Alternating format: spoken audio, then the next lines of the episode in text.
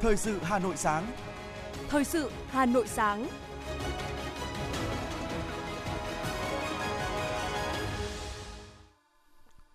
Kính chào quý vị và các bạn. Bây giờ là chương trình thời sự của Đài Phát thanh Truyền hình Hà Nội. Chương trình sáng nay thứ tư ngày 14 tháng 12 có những nội dung chính sau đây.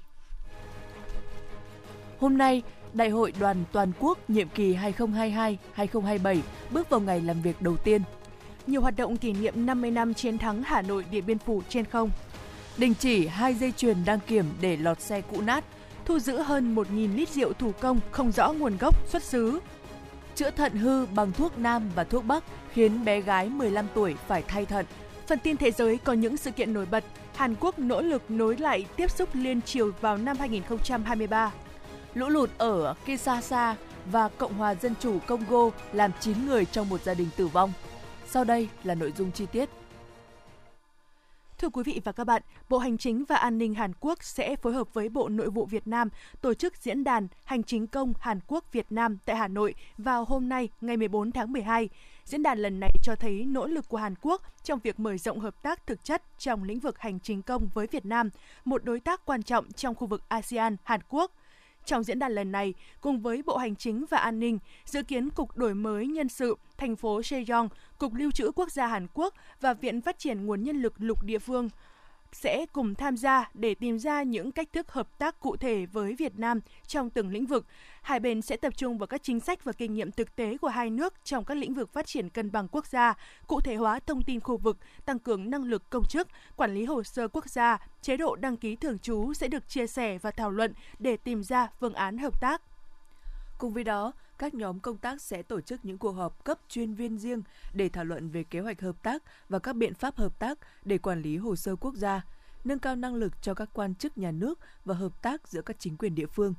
Việc quản lý biên bản ghi chép sẽ được tiến hành giữa Viện Lưu trữ Quốc gia Hàn Quốc và Cục Lưu trữ Quốc gia Việt Nam. Lĩnh vực quản lý nhân sự sẽ được tiến hành giữa Cục Đổi mới Nhân sự và Cục Công chức Việt Nam – Lĩnh vực nâng cao năng lực công chức địa phương được tiến hành giữa Viện Phát triển Nhân lực địa phương và Học viện Hành chính Quốc gia Việt Nam. Lĩnh vực hợp tác giữa chính quyền địa phương được tiến hành giữa thành phố Sejong, Hàn Quốc và tỉnh Hòa Bình.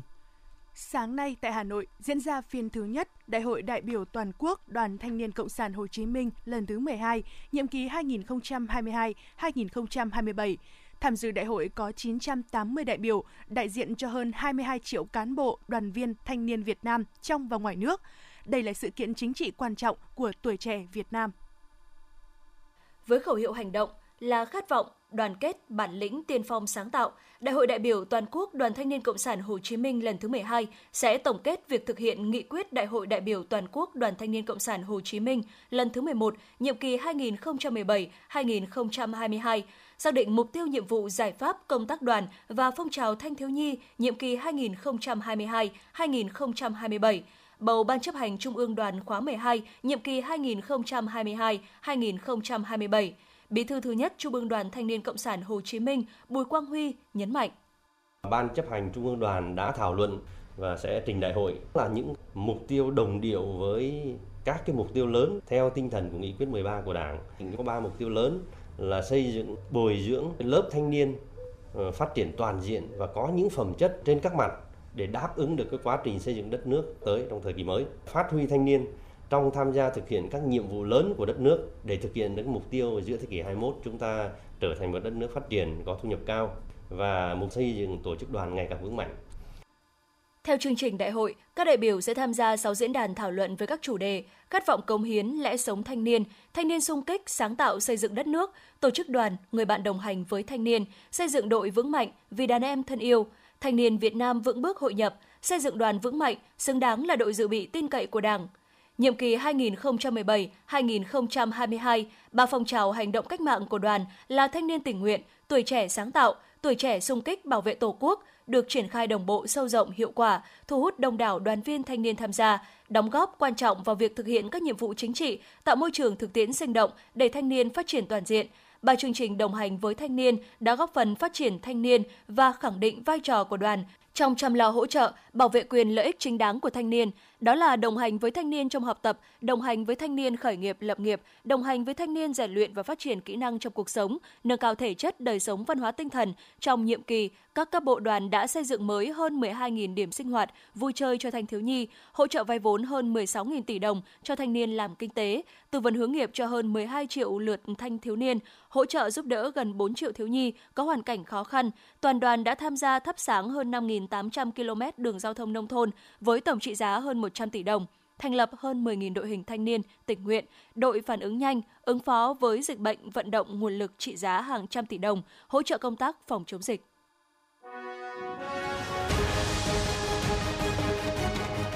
Thời sự Hà Nội, nhanh, chính xác, tương tác cao. Thời sự Hà Nội, nhanh, chính xác, tương tác cao.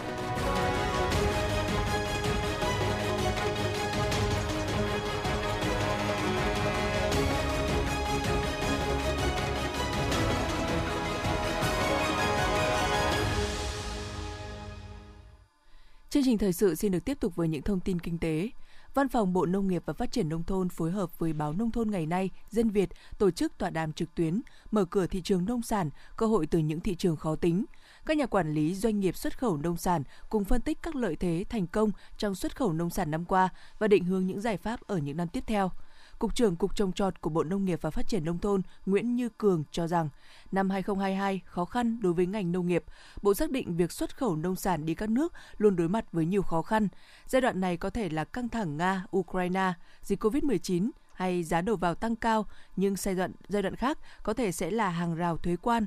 Đối diện nhiều khó khăn nên ngay từ đầu năm 2022, Bộ Nông nghiệp và Phát triển Nông thôn đã xây dựng kế hoạch sản xuất bài bản từ khâu phát triển thị trường, duy trì và mở rộng thị trường, cũng nhờ các giải pháp đó mà việc xuất khẩu nông lâm thủy sản thời gian qua đã đạt một số các kết quả tích cực.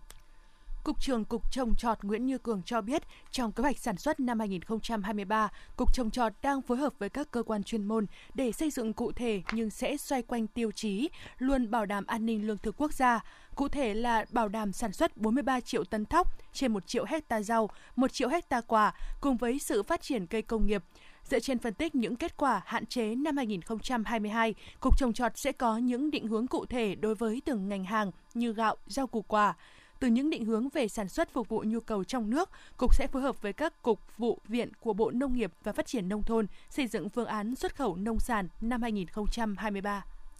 Tập đoàn Điện lực Việt Nam EVN đang kiến nghị áp dụng cơ chế thị trường cho giá điện tương tự như điều hành giá xăng dầu. Đây là một trong những đề xuất của EVN tại hội nghị triển khai quyết định số 1479 của Thủ tướng Chính phủ và kế hoạch huy động các nguồn lực của các tập đoàn, các tổng công ty tham gia các hoạt động, dự án đóng góp vào chương trình phục hồi và phát triển kinh tế xã hội tổ chức mới đây.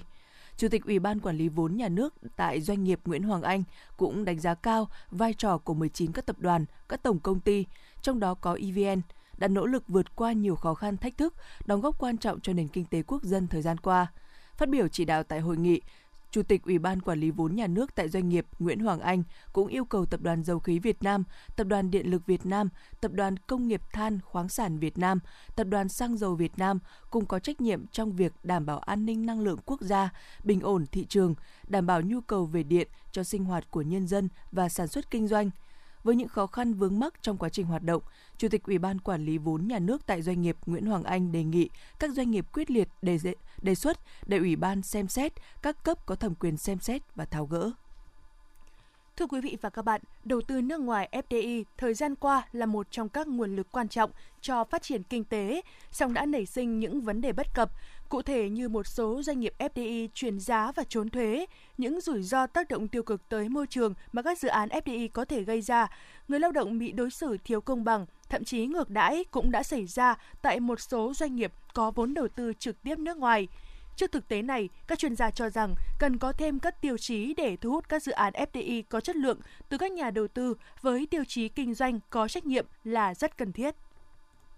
Trải qua 35 năm thu hút FDI, Việt Nam hiện nay đã là điểm đến tiềm năng và hấp dẫn đối với các nhà đầu tư nước ngoài. So với năm 1991, thời điểm Việt Nam chỉ tiếp nhận 1,28 tỷ đô la Mỹ vốn đăng ký và 428,5 triệu đô la Mỹ vốn thực hiện thì số vốn đăng ký và giải ngân trong năm 2021 cao hơn lần lượt khoảng 30 lần và 38 lần. Dù cho đây là năm cả nước chịu ảnh hưởng nặng nề bởi đại dịch COVID-19, Hoạt động sản xuất kinh doanh của các doanh nghiệp trong khu vực có vốn đầu tư trực tiếp nước ngoài cũng đóng góp quan trọng vào việc tạo việc làm, thúc đẩy thương mại quốc tế, thúc đẩy liên kết cụm ngành, liên kết chuỗi giá trị và góp phần nâng cao năng suất lao động. Tuy nhiên, theo nghiên cứu của Liên đoàn Thương mại và Công nghiệp Việt Nam VCCI, do phân cấp cho chính quyền địa phương được cấp phép vào quản lý các dự án FDI trên địa bàn, nên còn có tình trạng địa phương cạnh tranh thu hút FDI bằng mọi giá, mời gọi đầu tư bằng việc ban hành nhiều cơ chế chính sách ưu đãi không đúng thẩm quyền, vượt quy định. Bên cạnh đó, một số địa phương còn dễ dãi trong lựa chọn nhà đầu tư, thiên về lợi ích trước mắt mà chưa tính đến lợi ích lâu dài. Mặt khác, việc phân cấp mạnh trong khi năng lực của các cơ quan được phân cấp còn yếu, khiến công tác thẩm định, cấp giấy chứng nhận đầu tư cũng như quản lý, giám sát các dự án FDI còn nhiều lòng lẻo. Ông Phan Hữu Thắng, nguyên Cục trưởng Cục Đầu tư nước ngoài Bộ Kế hoạch và Đầu tư cho biết. Thu FDI trong thời gian qua, các cái dự án đó là các dự án quy mô lớn, có tác động phát triển ngành nghề, tác động đến cái địa phương. Khi chúng ta làm cái quá trình thẩm định này thì là chúng ta toàn dựa vào trên cái hồ sơ thôi, là chưa có thực tiễn. Cái hệ thống luật pháp chính sách của chúng ta là không đồng bộ mà khi ngồi mà thẩm định dự án ấy rõ ràng là các cái quy định này quy định kia nằm ở cái luật nào nằm ở cái nghị định nào là cụ thể như thế nào thì là rất khó khăn trước thực tế này việc cần có thêm các tiêu chí để thu hút các dự án FDI có chất lượng từ các nhà đầu tư với định hướng kinh doanh có trách nhiệm là rất cần thiết. Và mới đây, VCCI và chương trình phát triển Liên Hợp Quốc UNDP phối hợp phát triển một công cụ giả soát dự án đầu tư nước ngoài xin cấp phép tại Việt Nam – đây là danh mục các yếu tố để giúp các địa phương đánh giá khi tiếp nhận hồ sơ xin cấp phép đầu tư từ nhà đầu tư nước ngoài. Cụ thể, công cụ sẽ gồm các đánh giá bắt buộc về việc liệu dự án có tuân thủ các quy định pháp luật về đầu tư tại Việt Nam, các đánh giá bắt buộc về những rủi ro tiềm ẩn về kinh tế, xã hội và môi trường, các tiêu chí khuyến khích doanh nghiệp tuân thủ dựa trên các thông lệ quốc tế và thực hiện tốt về kinh doanh có trách nhiệm. Ông Trương Trọng Đức, Ban pháp chế VCCI cho rằng Chúng tôi cung cấp một cái danh mục các vấn đề mà các địa phương cần phải chú ý để xem xét trong cái quá trình thẩm định dự án đầu tư, sử dụng bộ công cụ này. Mỗi địa phương chúng tôi chỉ cung cấp một cái khung trong bối cảnh của mình, có thể xác định những ưu tiên khác nhau đặc thù khác nhau. Khuyến khích các nhà đầu tư cũng sử dụng một công cụ này thì cũng khuyến nghị các địa phương là xây dựng những cái hình phù hợp đối với các nhà đầu tư mà đáp ứng được các cái tiêu chí liên quan đến kinh doanh có trách nhiệm. Và về mặt tổ chức chúng tôi cũng khuyến nghị các địa phương là để sử dụng công cụ này hiệu quả thì cần phải có lập một cái ban thẩm định dự án. Ban này nếu mà có sự tham gia các chuyên gia nữa thì cũng sẽ rất là tốt. Việc đầu tư có trách nhiệm có thể đảm bảo việc đầu tư sẽ mang lại lợi ích cho con người, môi trường và nền kinh tế tại Việt Nam. Vì lẽ đó cần có góc nhìn để cân bằng mục tiêu phát triển kinh tế với mục tiêu môi trường và xã hội để thúc đẩy sự phát triển bền vững. Theo đó, ưu tiên đầu tư nước ngoài có chất lượng, tạo lợi ích cho nền kinh tế Việt Nam. Song song đó cần giữ các khoảng trống không chính sách liên quan đến các hiệp định đầu tư quốc tế và cơ chế giải quyết tranh chấp nhà nước nhà đầu tư. Quan trọng hơn là tạo ra cơ chế thúc đẩy sự thống nhất trong việc thực thi chính sách. Chương trình chính luận nghệ thuật đặc biệt kỷ niệm 50 năm chiến thắng Hà Nội Điện Biên Phủ trên không với 3 điểm cầu: cột cờ Hà Nội, đài tưởng niệm Khâm Thiên và trận địa tên lửa chèm. Cùng sự tham gia của những nhân chứng lịch sử đưa khán thính giả ngược dòng thời gian đến với một giai đoạn lịch sử hào hùng của dân tộc. Với âm nhạc, với những hồi ức sống động, với những khoảnh khắc cam go mà oai hùng của quân dân miền Bắc nói chung và thủ đô Hà Nội nói riêng. 120 phút công phu, tự hào và đầy cảm xúc. Bản hùng ca chiến thắng, trực tiếp lúc 20 giờ ngày 17 tháng 12 năm 2022 trên kênh H1, H2, sóng phát thanh FM 90 và các nền tảng số của Đài Phát thanh và Truyền hình Hà Nội. Mời quý vị và các bạn đón xem.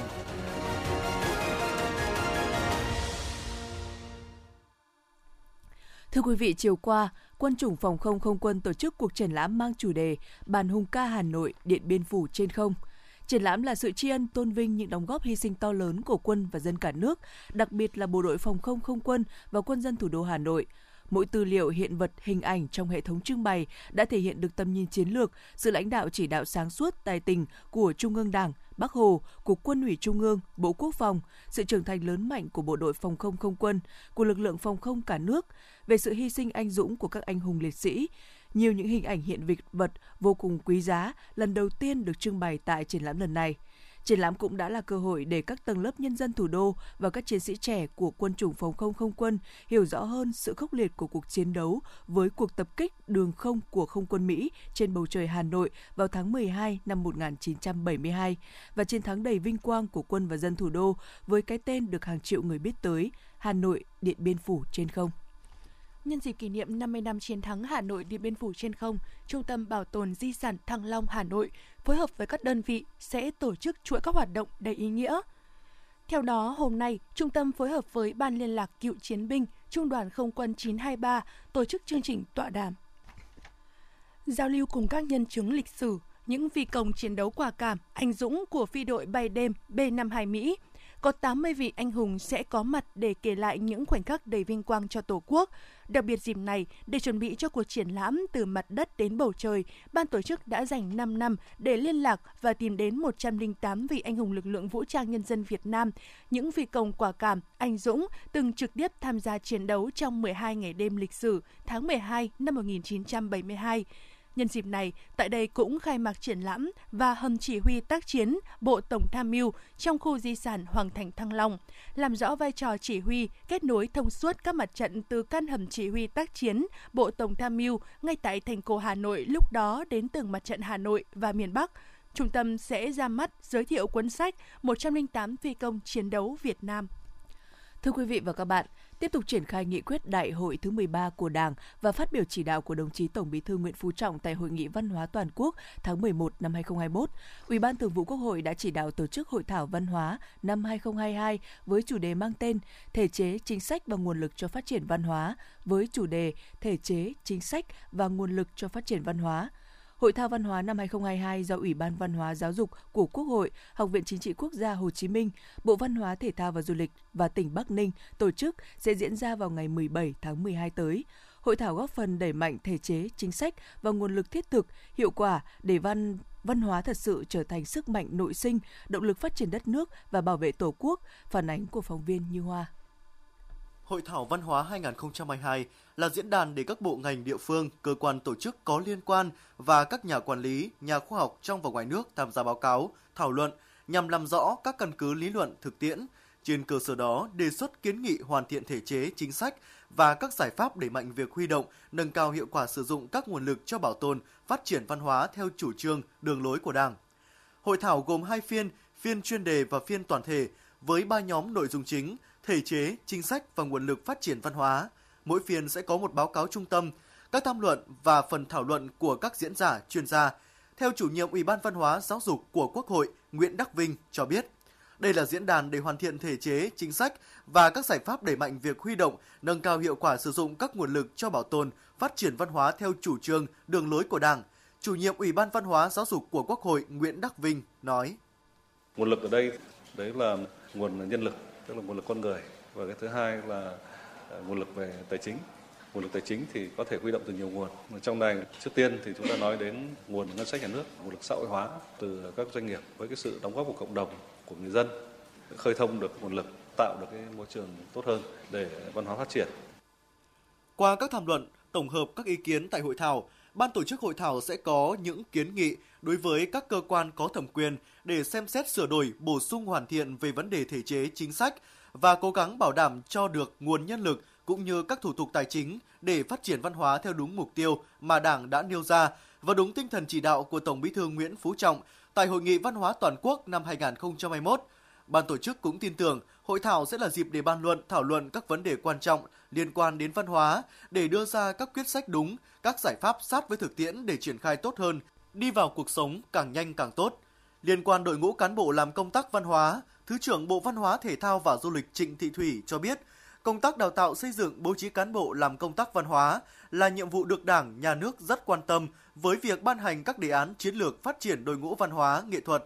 Bộ Văn hóa, Thể thao và Du lịch đã hoàn thiện dự thảo trình chính phủ liên quan đến nhiệm vụ này, trong đó đã đánh giá việc sắp xếp bố trí đội ngũ cán bộ làm văn hóa ở trung ương, địa phương và nhận thấy nhiều cơ quan chưa thật sự bố trí cán bộ đúng với năng lực, sở trường – đây cũng là nội dung sẽ được đề cập trao đổi tại hội thảo để tìm ra các giải pháp cụ thể hóa thành chính sách lớn về công tác cán bộ làm văn hóa nhằm khắc phục các tồn tại bất cập. Thứ trưởng Bộ Văn hóa Thể thao và Du lịch Trịnh Thị Thủy cho biết. Trên thực tế thì chúng ta thấy rằng là cái tuổi nghề của lực lượng này sẽ rất là ngắn và cái việc à, cống hiến khi mà họ không thể nào tham gia được à, biểu diễn, trình diễn ở trên sân khấu nữa thì cái chính sách đãi ngộ đối với cái lực lượng này sẽ như thế nào? Bố trí phân công phân nhiệm công việc làm sao để cho nó phù hợp, không phải là cái việc mà chúng ta cứ ờ, vắt kiệt được những cái sức lực của các nghệ sĩ khi mà họ còn à, sung sức cho sau đó thì lại không có quan tâm để mà có cái chế độ đái ngộ khi mà họ đã không còn đủ sức khỏe để mà thực hiện cái nghề nghiệp của mình nữa.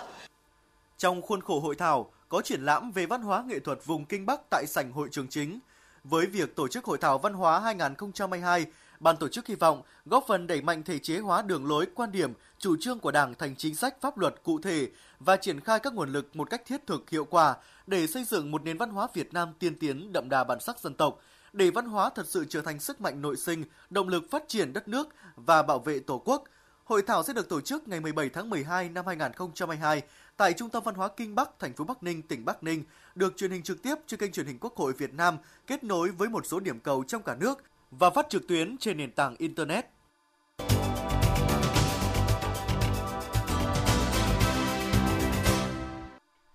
Mời quý vị và các bạn nghe tiếp phần tin. Thưa quý vị, Quỹ VinFuture vừa công bố lịch trình tuần lễ khoa học công nghệ lần thứ hai diễn ra từ ngày 17 đến ngày 21 tháng 12 năm 2022 tại Hà Nội. Đây là sự kiện có tầm vóc quốc tế, đón chào sự trở lại của các gương mặt khoa học kiệt xuất thế giới để cùng chung tay vì mục tiêu hồi sinh và tái thiết sau đại dịch – kế thừa uy tín toàn cầu của mùa giải thứ nhất, hàng trăm các nhà khoa học, các nhà hoạch định chính sách và giới doanh nhân từ 6 châu lục đã xác nhận sẽ hội tụ tại Việt Nam để tham gia các hoạt động của tuần lễ khoa học công nghệ VinFuture năm 2022 chuỗi, chuỗi sự kiện diễn ra trong vòng 5 ngày, bao gồm giao lưu cùng Hội đồng Giải thưởng và Hội đồng Sơ khảo VinFuture, diễn thuyết truyền cảm hứng đổi mới hiện tại và kiến tạo tương lai, tọa đàm khoa học vì cuộc sống, lễ trao giải VinFuture và giao lưu cùng chủ nhân giải thưởng VinFuture. Với việc được tổ chức thường niên, nghiêm túc và chuyên nghiệp, sự kiện tuần lễ khoa học công nghệ VinFuture đã đưa Việt Nam trở thành điểm đến mới của khoa học công nghệ toàn cầu, góp phần tạo cầu nối cho nền khoa học công nghệ trong nước đi lên và hội nhập cùng thế giới. Cục Đăng kiểm Việt Nam đã đình chỉ hai dây chuyền kiểm định của các trung tâm đăng kiểm tại Bắc Giang vì để lọt xe cũ nát lưu thông ra đường. Sau khi phóng sự báo chí phản ánh, Cục Đăng kiểm Việt Nam đã lập đoàn kiểm tra. Hiện đơn vị này đã ra quyết định xử lý với các đơn vị đăng kiểm liên quan vì để lọt xe cũ nát lưu thông ra đường. Qua quá trình thu thập hồ sơ kiểm định, hình ảnh phương tiện và báo cáo giải trình, Cục Đăng kiểm Việt Nam xác định hai trung tâm đăng kiểm xe cơ giới số 9802D và trung tâm đăng kiểm xe cơ giới số 9806D cho thấy các đăng kiểm viên và trung tâm đã vi phạm quy định, xe không đảm bảo an toàn vẫn được kiểm định. Trong đó, mỗi trung tâm có hai cán bộ đăng kiểm bị đình chỉ trong thời gian một tháng hoặc hai tháng. Cả hai trung tâm đều bị tạm đình chỉ hoạt động để một dây chuyền do vi phạm quy định. Phòng Cảnh sát Môi trường, Công an thành phố Hà Nội cho biết vừa cùng Cục Quản lý Thị trường Hà Nội thu giữ hơn 500 lít rượu sau khi kiểm tra một cơ sở kinh doanh rượu thủ công tại địa chỉ 20 BT2, khu đô thị mới Cổ Biêu, xã Tân Triều, huyện Thanh Trì. Quá trình kiểm tra, lực lượng chức năng phát hiện cơ sở đang cất giữ 510 lít rượu được sản xuất thủ công. Tại thời điểm kiểm tra, chủ cơ sở không xuất trình được hóa đơn, chứng từ, chứng minh nguồn gốc của số hàng hóa này. Lực lượng chức năng đã tạm giữ toàn bộ số hàng vi phạm để xác minh, làm rõ, xử lý theo quy định của pháp luật. Trước đó, qua kiểm tra cơ sở kinh doanh dịch vụ nhà hàng thuộc công ty trách nhiệm hữu hạn Hàng Nghiệm ở số 3, tổ 4, khu nhà nổi Thạch Bàn, quận Long Biên và hộ kinh doanh rừng vàng thủ đô tại địa chỉ số 70, ngõ ga, quận Hà Đông, lực lượng chức năng cũng đã phát hiện thu giữ 645 lít rượu không rõ nguồn gốc xuất xứ. Theo thông tin từ Bệnh viện Nhi Trung ương, tại đây vừa tiếp nhận hai bệnh nhi gồm bé trai 6 tuổi và bé gái 15 tuổi bị thận hư, phù cơ thể và suy thận nặng do gia đình tự ý sử dụng thuốc nam và thuốc bắc không rõ nguồn gốc để điều trị bệnh. Trong đó bé gái 15 tuổi được chỉ định thay thế thận. Đây là hai trường hợp điển hình trong số nhiều trường hợp được gia đình cho sử dụng các loại thuốc nam và thuốc bắc không rõ nguồn gốc để điều trị các bệnh về thận như suy thận mạn, thận hư, viêm cầu thận, gây nguy hiểm đến tính mạng của trẻ. Các bác sĩ khuyến cáo nếu được điều trị kịp thời và đúng cách, 80% trẻ mắc bệnh thận hư có thể hồi phục hoàn toàn. Phác đồ điều trị bệnh thận hư cần được tuân thủ từ 3 đến 6 tháng mới đem lại hiệu quả. Phụ huynh không nên vì quá sốt ruột mà nghe những lời mách bảo, quảng cáo về các loại thuốc không rõ nguồn gốc, tác dụng điều trị khiến con gặp nhiều biến chứng khôn lường.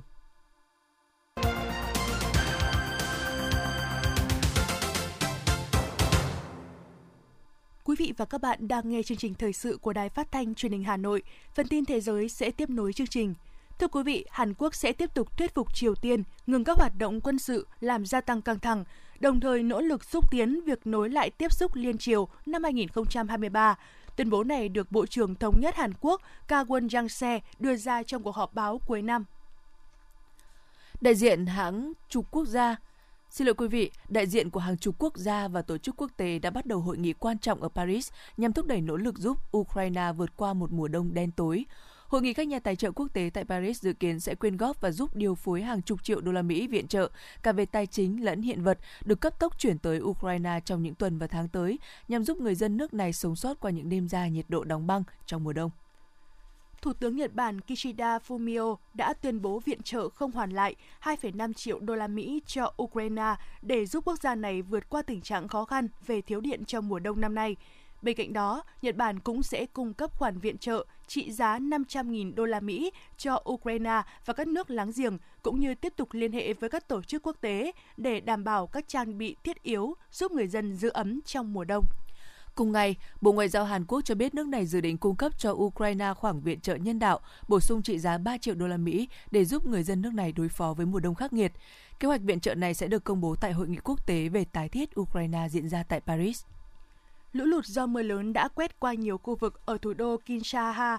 Xin lỗi quý vị, thủ đô Kinshasa của Cộng hòa Dân chủ Congo làm 9 người trong một gia đình thiệt mạng, nhấn chìm nhiều tuyến đường quan trọng. Những con đường chính ở khu vực trung tâm thủ đô Kinshasa đã bị chìm trong nước lũ. Hình ảnh lan truyền trên mạng xã hội cho thấy một trận lở đất ở quận Mon Nagafula, địa hình đồi núi, đã cắt đứt quốc lộ 1, tuyến đường cung ứng quan trọng nối thủ đô với cảng Matadi ở Đại Tây Dương, Lũ lụt cũng làm ngập cất đường phố ở quận Gombe, nơi đặt trụ sở các cơ quan chính phủ và đại sứ quán.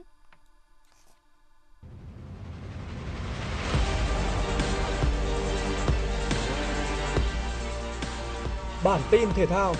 Bản tin thể thao